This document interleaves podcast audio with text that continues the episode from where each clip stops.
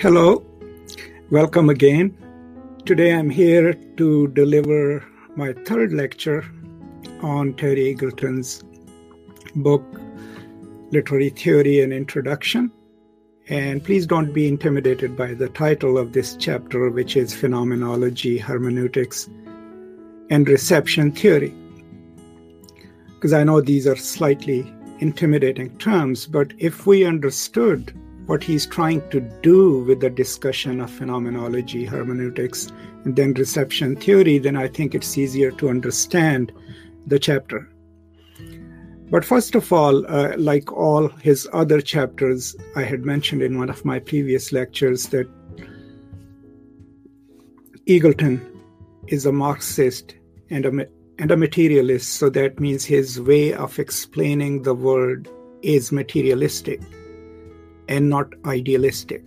And so the distinction is that if you're an idealist, you believe that ideas emerge and the world changes because of them.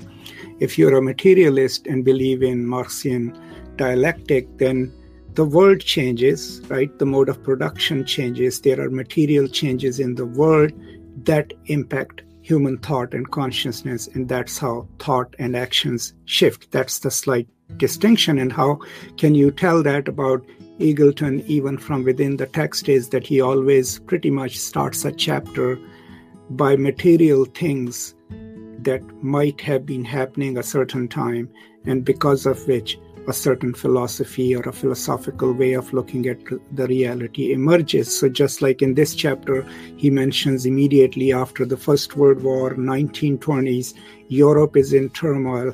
You know, he mentions the Berlin Spartacus uprising, Vienna general strike, and other socialistic movements all over Europe, which are, of course, crushed. But there's a lot of turmoil post war.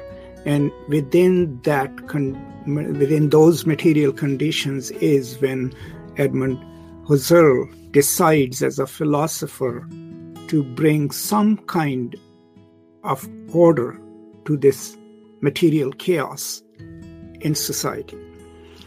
And his way of doing that is to theorize. The idea is that if we could reach the essence of things, right? If we could draw out or understand essentially the concepts and ideas, then maybe there wouldn't be this kind of chaos because maybe we will be able to retrieve a certain kind of universal agreement about things. And that is what launches Husserl's, you know, phenomenology. So, in its essence, no pun intended, uh, what is Husserl trying to do? What he's trying to do is that if we could understand concepts in their true essence, we could gain a better understanding of the world. But what he argues is that in order to do that, we must dispel the natural attitude. And what does he mean by the natural attitude? The natural attitude is believing that things exist in the world and we see them, right? And that's our perception of things. What he suggests is that no, things exist in the world because we, as human beings, posit them, we make them appear we intend them. So, intention is huge in phenomenology. How? So, anything in the world that exists, it exists only because my thought, my consciousness acknowledges it, right? And hence, in the process of doing so, it intends it. Now, it's not mentioned in the chapter, but this is a huge step which would have larger implications in social justice theory, in literary studies that wants to deal with the issues of poverty and equity in the world because it claims that thought is outward tending, right? That it always has an object that comes from Husserl. And since thought always has an object and seeks it outside of a self, that brings us to one of the most formidable challenges to the Cartesian cogito, right? In Descartes, like if you read the first meditation, the whole idea is that you have withdrawn from the world in this small cabin in the Alps where you are thinking yourself. In order to find yourself, you go inwards, right? And hence, you know, cogito ergo sum, I think, therefore I am. The idea that I know I exist because in the process of thinking about my own existence, I know that I am thinking that existence, right? So the definition of our very humanity is forced inwards, right? And that Cartesian split, you know, between mind and body, and mind is the what dis, what that decides that we exist, is inverted in Husserl, because thought, according to Husserl, is outward tending. So it seeks an object. It always has an object, and that creates space in literary theory and in other kinds of philosophy for connecting myself to this other outside of me, right? And create space then to think of the other, to learn and understand the world from the point of view of the other, and the integral importance of the other in constituting a thought or projecting it or positing an object. So, how do you do that? How do you understand an object in uh, Husserl, uh, in uh, Husserl's phenomenology? Is by bracketing out everything else. So that's called an eidetic reduction, right? By bracketing everything that's not relevant to the object that you're positing, that's how we understand this is what it is, because we bracket out everything else that's not relevant to that. And the idea was that if we could perform that kind of bracketing, we will then understand the true essence of things, right? That we ourselves have posited.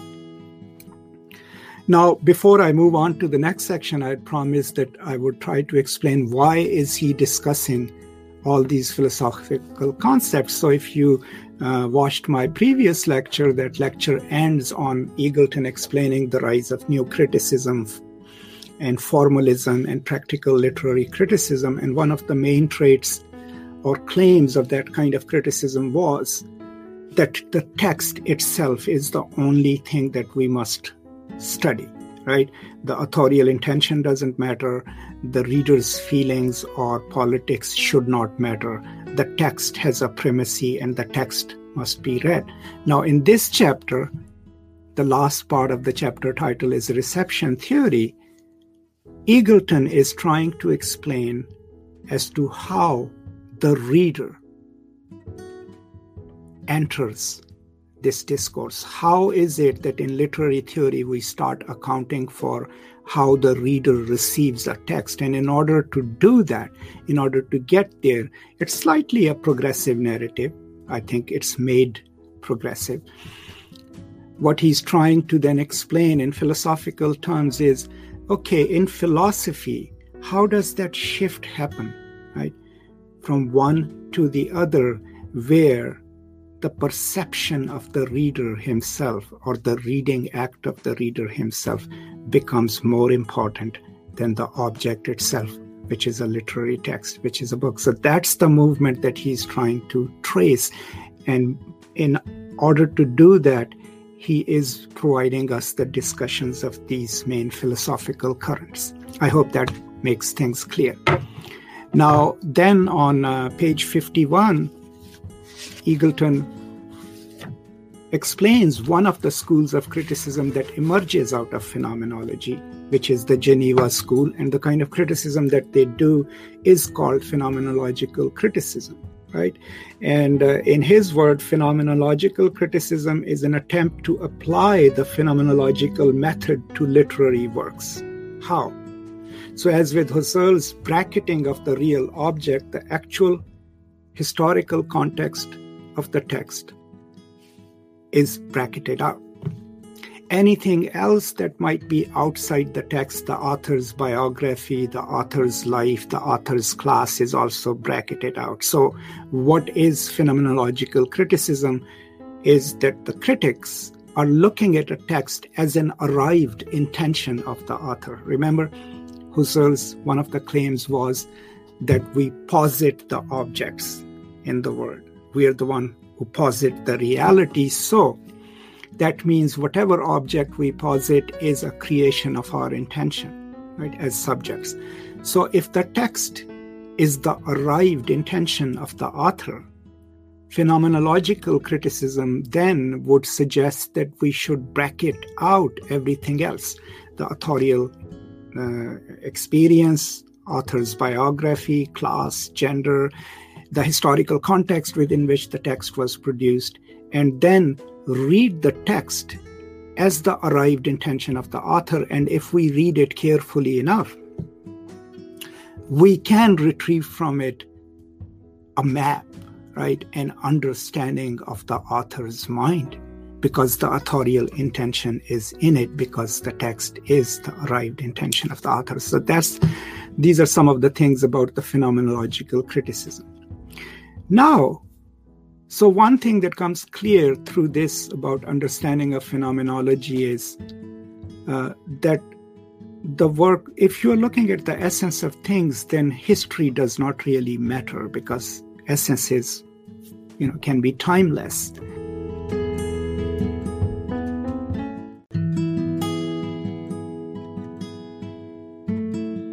how does history enter into this debate? And that's where he goes to Heidegger, right? One of the students of Husserl, right? And Heidegger's main contribution, and you can read the whole discussion, but to literary criticism is this idea of Dasein, right? The being. The being for Heidegger exists in history, right? Exists in time, right? And since the being that he's studying and talking about exists in time, that allows the critics to enter history and historical context into an act of phenomenological reading. So if we are going to read a text, right, and we know that the person reading it and the person writing it, they exist in time, then we must account for that. And so that then creates space for placing the reader and the author within historical time. Now, the major critique of uh, Heideggerian method, and there's a lot, about three pages of discussion on Heidegger, the most important being Heidegger's claims about language, right? His claim that language speaks us, right? We don't speak it. Heidegger also has a uh, some really important essays on how to read literature, right? But um, Eagleton's critique of that is that even while Heidegger is placing this being, Dasein, in history, right? It's not really the contextual history in which we exist. And two, that at the end, what Heidegger is proposing is not we being in history as agents of change, but at a mystical level, maybe it's we listening to nature and the murmurs of the world, right? We in a receiving situation, which kind of calls for, you know, a more passive reception of nature, but also in a way the, a more passive reception of the text. So we may not really um, interpret it, but we may just receive the text. Right? That's the limitation in in the Heideggerian version that comes from phenomenology, and that's when he goes to hermeneutics. Right? Now hermeneutics simply what he means and what he, and he uh, says that on page 57 is that uh, hermeneutics means the science or art of interpretation. Okay. Heidegger's form of philosophy is generally generally referred to as hermeneutical phenomenology. And the word hermeneutics was originally confined to the interpretation of sacred scripture, but during the 19th century, it broadened its scope to encompass the problem of textual interpretation as a whole, right? And from there, he goes into um, you know, uh, Gadamer, who comes, of course, after Heidegger. And Gadamer's question of, you know, how are meanings of literary works produced? And on page 61, um, what he is discussing about Gadamer is that uh, for Gadamer, the meaning of a literary work is never exhausted by the intention of its author. As the work passes from one cultural or historical context to another, new meanings may be culled from it, which were perhaps never anticipated by its author or contemporary audience. Right? So there is a possibility that the meaning of a text are not fixed because the historical context changes, right? Because there are certain other variables. So we have now moved from phenomenology, the essence of things, we positing the reality, to um, Heidegger creating space for history, but a passive reception of the text. And then we have moved on to Gadamer, who basically says that the meaning of a text can shift depending on where we are and who is receiving it but also the space that he also creates is by placing the reading of a text or a literary text exactly in history is by saying that we also approach the text with certain pre-decided prejudices right? Or certain pre-understandings. And that's crucial which will be theorized later by later scholars is that our interaction with the text is never unmotivated. We don't enter a text as a blank slate upon which the text ins- inscribes its meanings. We already have certain cultural, educational, political ideas that constitute our reading self, that is constituted in history, and that we bring to a text. And that leads us to the concept of the hermeneutical circle. Now, hermeneutics, as we said, is the study of meanings. So, the way then, post uh, Gadamer, the reading of literary texts then is performed or is can be performed is into this circular movement, right? I am one point in that circle. I bring myself to the text as this historical being with my prejudices and preferences. I read the text, which is the arrived intention of the author. Then I go out into the world in which the text was produced and is consumed, gather that knowledge, bring it to myself. And in this circular movement, the text, the world, and the reader are constantly parts of the meaning making process. The text itself isn't the only thing that constitutes meaning. So now we have reached a point in Eagleton's discussion where there is a room to enter the reader, okay? Because we have acknowledged that the text contains partially the intention of the author, but it's historical, that we exist in history, that we bring our own pre-decided dispositions, prejudices, and preferences to a text. And that then is what becomes reader response criticism or reception theory because now through these historical discussions philosophical discussions we have reached a point where we can argue that the reader also matters that the reader's act of reading is never unmotivated, that the reader has the right and the privilege to construe meanings from a text. And those meanings would be contextual historically, would be contextual um, because the reader brings his or her own politics, his or her own being in the world to the text, right?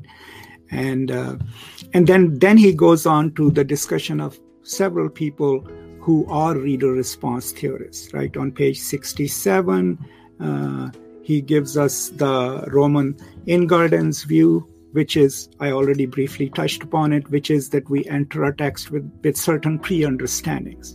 Now, the text can reshape them, but most of the times we read a text or reduce a text with these pre understandings. So, if we buy into the notion that there are certain pre understandings that we bring to a text, we know then that in the meaning making process, we, the reader, form a party, right?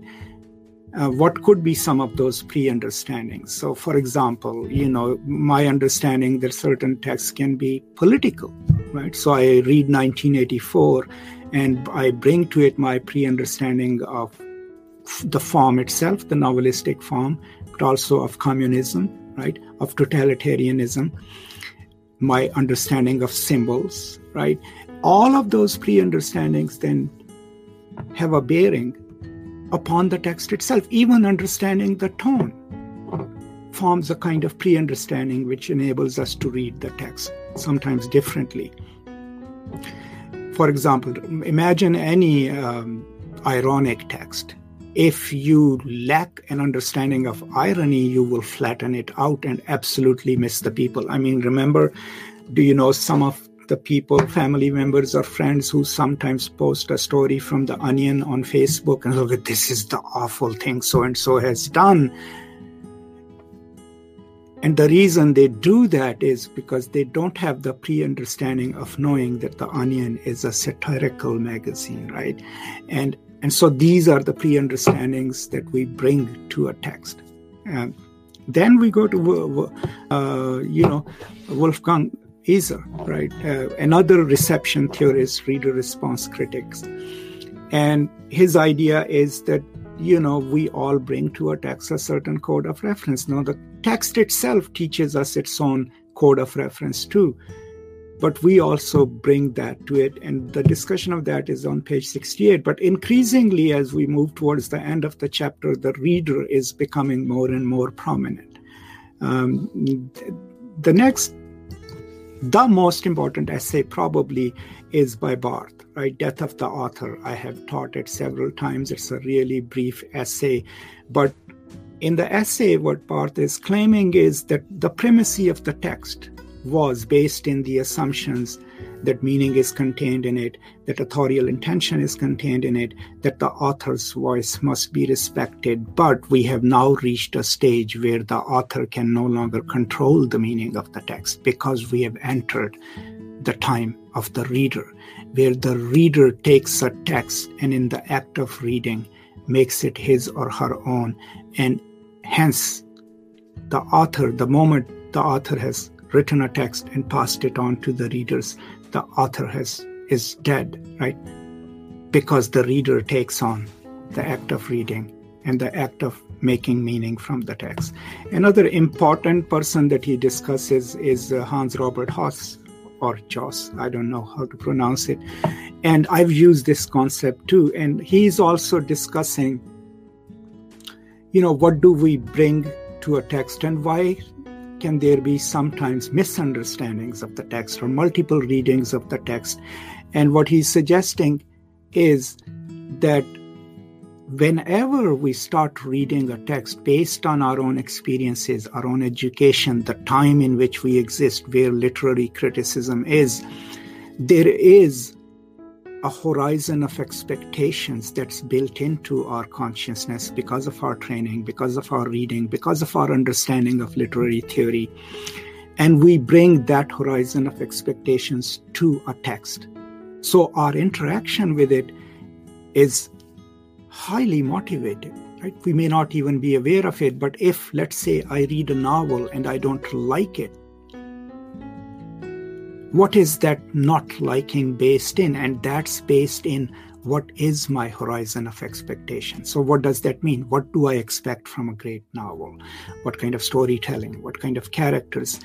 And in a certain time frame in literary theory or studies there is generally a consensus about what to expect. And we all bring that horizon of expectations to the reading of a novel or a text. And sometimes uh, Jauss would argue and does argue that a novel is produced at a time where, where it has exceeded the contemporary horizon of expectations, right?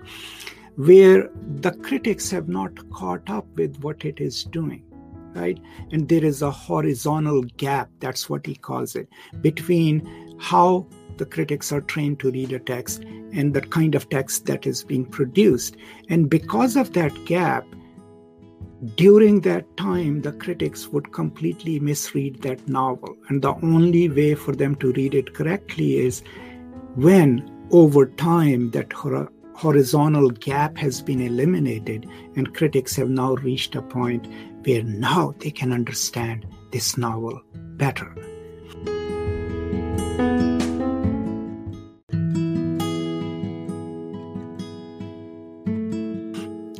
So, again, the reader has now entered as the most significant presence in the act of reading and interpretation, right?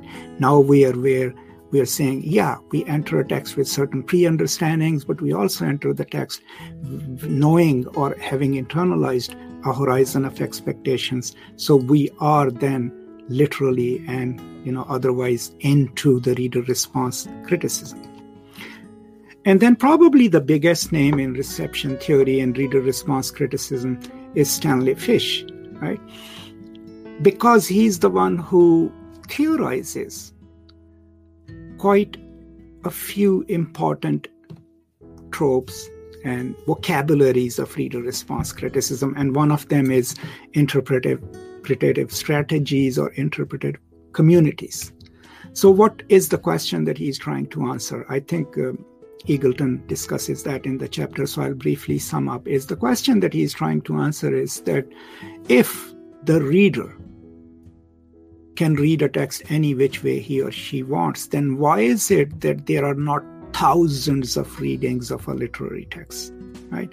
Why is it that we can pretty much group them into certain different readings? That defies this whole idea that readers are free to read whatever they want in a text based on their own experience. And his argument is that at any time, as readers, we always imperceptibly, maybe through our training, through our socialization, belong to one or the other interpretive community. A community that has their own way of reading, their own way of responding, evaluating, and valuing things in a text. And when we interact with the text, we bring the logic of that interpretive community and its strategies to the text, right? And because of that, reader response criticism has a certain logic to it and it's not a free for all, right? And what he also argues in one of his book, I think it is, is there a text in this class or something like that? Where he says that not only do we have our own interpretative strategies as an interpretative community, we are usually also aware of other communities who read differently. And in our writings, in our critical work, we incorporate a refutation of our competing communities, right? And that so what it tells us is that even though I'm reading a text as an individual student or scholar, it's not just an individual interaction. I am interacting with a text, with the strategies, with the logic and practices of whatever interpretive community I am a part of. Right? So we have come full circle. Mean, to conclude, we started this chapter from Eagleton's discussion of Husserl, the importance of phenomenology, especially in discussing with us that we intend things, and to understand the essence of things, we must bracket out all the irrelevant information, right? That gets adopted into the phenomenological criticism, where the critics, to understand the text, bracket out everything that they consider irrelevant to the text. Then we move to Heidegger, who places the being itself, ourselves, the being in history, but somewhat being as a recipient of the knowledge that the world has to give it. Gadamer changes that by suggesting that now we exist in history, but historical interaction with the text can change depending on where we are in the history. And we move into people who actually practice reader response criticism, reception theory, you know, people like Wolfgang Iser, um, Hans Robert Jauss, and Stanley Fish. And by the time we get to the end of it, we have now been educated through this text, Literary Theory, chapter 3 by Terry Eagleton, as to how does the reader and the reader's reception enter literary criticism and that it's not an act of individual reading if we go by Stanley Fish, but it's because of so many other things outside of us, our training, our politics, or being part of a certain community that believes certain things about literary education and literary readings that determines for a reader the kind of meanings he or she construes from a text, right?